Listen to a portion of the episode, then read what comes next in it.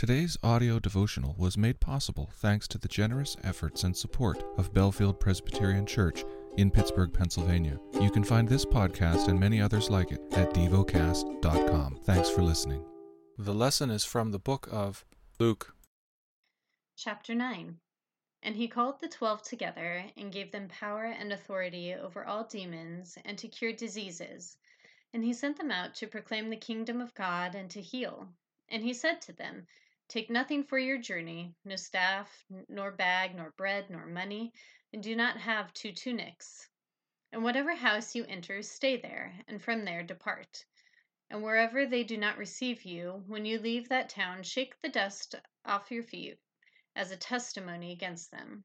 And they departed and went through the villages, preaching the gospel and healing everywhere.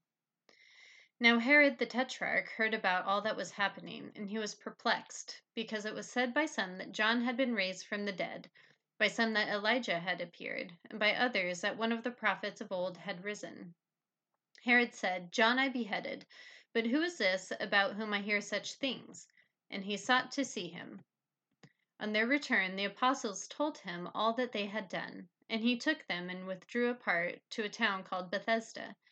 When the crowds learned it, they followed him, and he welcomed them and spoke to them of the kingdom of God, and cured those who had need of healing. Now the day began to wear away, and the twelve came and said to him, Send the crowd away to go into the surrounding villages and countryside to find lodging and get provisions, for we are here in a desolate place. But he said to them, You give them something to eat. They said, We have no more than five loaves and two fish unless we are to go and buy food for all these people. For there were about five thousand men. And he said to his disciples, Have them sit down in groups of about fifty each. And they did so, and had them all sit down. And taking the five loaves and the two fish, he looked up to heaven and said a blessing over them. Then he broke the loaves and gave them to the disciples to set before the crowd. And they all ate and were satisfied. And what was left over was picked up twelve baskets of broken pieces. Now it happened that he was praying alone, the disciples were with him. And he asked them, Who do the crowd say that I am? And they answered, John the Baptist, but others say Elijah, and others that one of the prophets of old has risen. Then he said to them, But who do you say that I am? And Peter answered, The Christ of God. And he strictly charged and commanded them to tell this to no one, saying, The Son of Man must suffer many things and be rejected by the elders and chief priests and scribes, and be killed, and on the third day be raised. And he said to all, If any one would come after me, let him deny himself and take up his cross daily and follow me. For whoever would save his life will lose it, but whoever loses his life for my sake will save it. For what does it profit a man if he gains the whole world and loses or forfeits himself?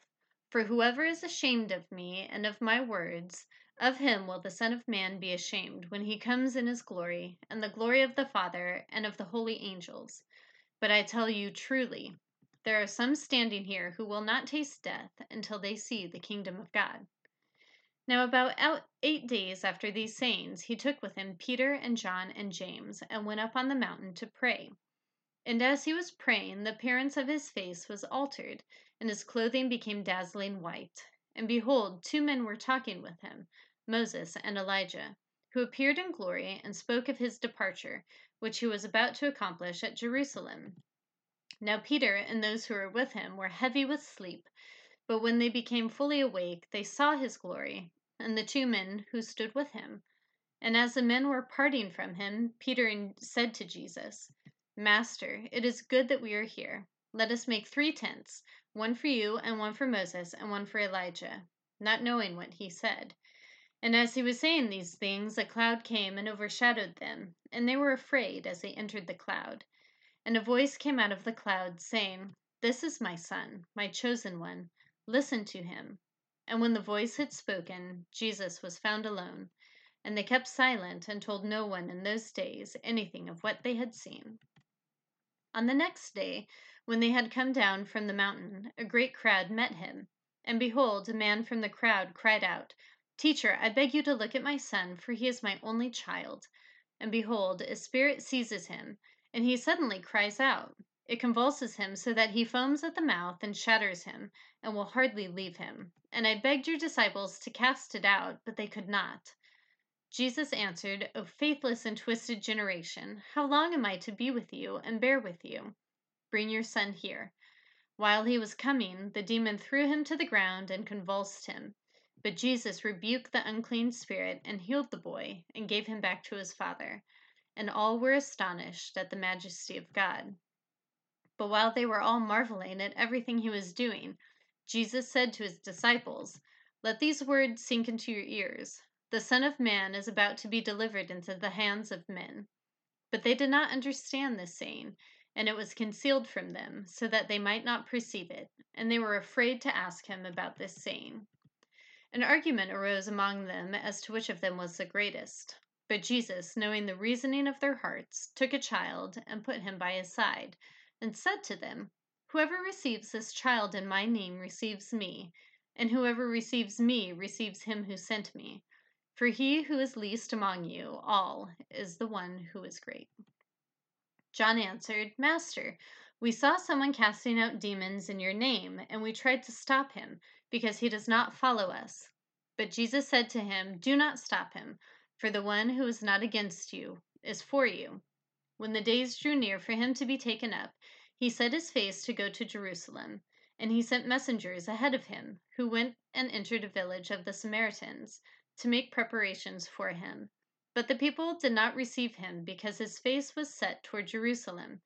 And when his disciples, James and John, saw it, they said, Lord, do you want us to tell fire to come down from heaven and consume them? But he turned and rebuked them, and they went on to another village. As they were going along the road, someone asked to said to him, I will follow you wherever you go. And Jesus said to him, Foxes have holes, and birds of the air have nests, but the Son of Man has nowhere to lay his head. To another he said, Follow me. But he said, Lord, let me go and bury my father. And Jesus said to him, Leave the dead to bury their own dead. But as for you, go and proclaim the kingdom of God. Yet another said, I will follow you, Lord, but first let me say farewell to those at my home. Jesus said to him, No one who puts his hand to the plow and looks back is fit for the kingdom of God. Meditate and dwell on what you're paying attention to in God's Word. How has it connected with your heart or mind?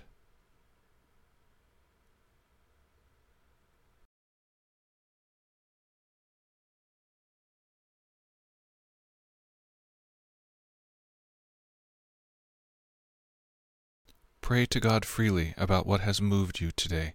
Turn your thoughts to Him and enjoy His presence.